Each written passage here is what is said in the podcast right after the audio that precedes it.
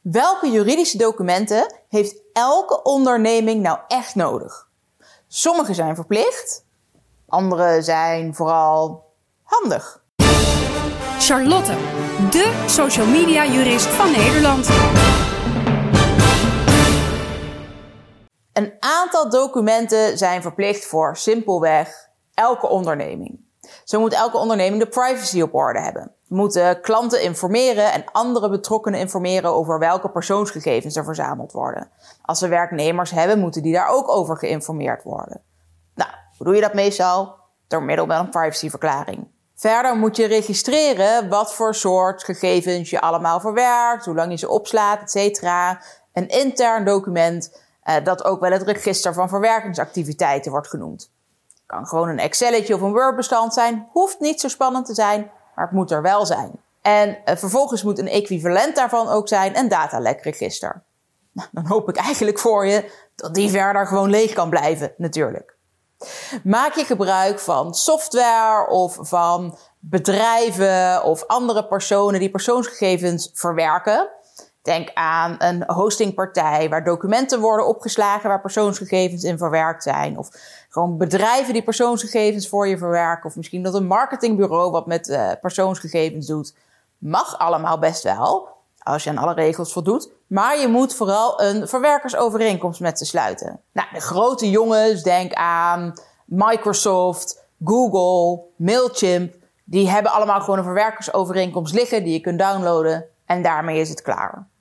Het zijn eigenlijk vooral de kleinere andere ondernemers, zoals uh, wanneer je een VA inhuurt, waarbij je zelf even moet zorgen dat je een verwerkersovereenkomst opstelt en die aanbiedt. Verder is het gewoon heel erg handig om te werken met offertes, waarin je je aanbod duidelijk uitlegt. Want ja, dat is wel waar je iemand uiteindelijk aan wil houden. Hè? Zowel als je zelf een offerte uitgeeft en verwachtingen wil scheppen naar de ander toe, als wanneer je natuurlijk offertes opvraagt of met iemand een afspraak wil maken. En algemene voorwaarden zijn heel handig. De standaard afspraken die je eigenlijk met elke andere partij zou willen maken.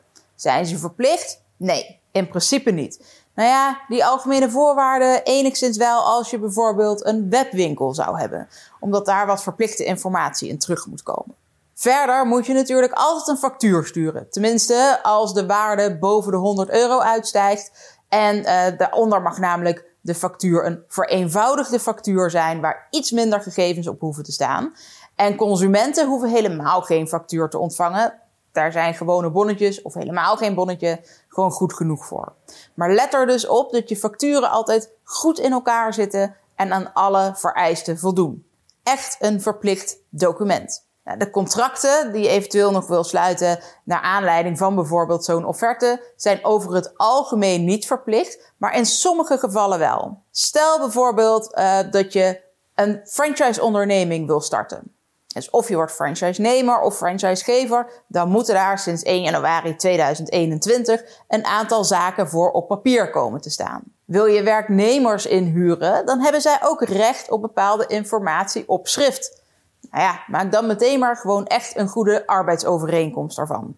En als je nou niet met werknemers werkt, maar wel ZZP'ers of freelancers in wil huren of andere bedrijven in wil huren, dan is bijvoorbeeld een overeenkomst van opdracht heel erg handig. Is die verplicht? Nee, die is niet verplicht, maar wel heel erg verstandig. Het is dus meestal niet verplicht om een contract te sluiten, maar het is wel heel verstandig om dat wel te doen. En in sommige gevallen ben je dus wel verplicht om in elk geval bepaalde informatie op schrift aan te leveren. Let dus goed op wat voor soort contract of overeenkomst je wil sluiten en check even of daar een verplichting bij zit om sommige zaken wel op papier overeen te komen. Daarnaast kan het natuurlijk zijn, zeker als je een wat creatiever bedrijf hebt, zoals een reclamebureau of je bent een illustrator of videomaker of whatever dat je licenties wil kunnen uitgeven. Of dat je licenties wil kunnen ontvangen. Dus toestemming voor het gebruik van het creatieve werk. Dat is alleen verplicht om op schrift te stellen als het een exclusieve licentie is.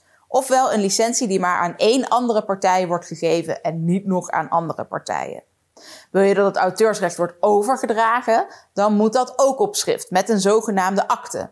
Dus echt een ondertekend geschrift met een handtekening erop van pen op papier of nou ja, de echte goede digitale handtekening. Dan bedoel ik dus niet met zo'n pennetje op een tablet of een knop op je computer. Maar uh, daar moet, zitten echt wat ja, technische foefjes aan wanneer het pas een uh, digitale handtekening genoemd wordt. Dus een gewone toestemming voor het gebruik, dat hoeft niet op schrift, maar een exclusieve licentie of een overdracht van auteursrecht, die moeten wel echt met een akte.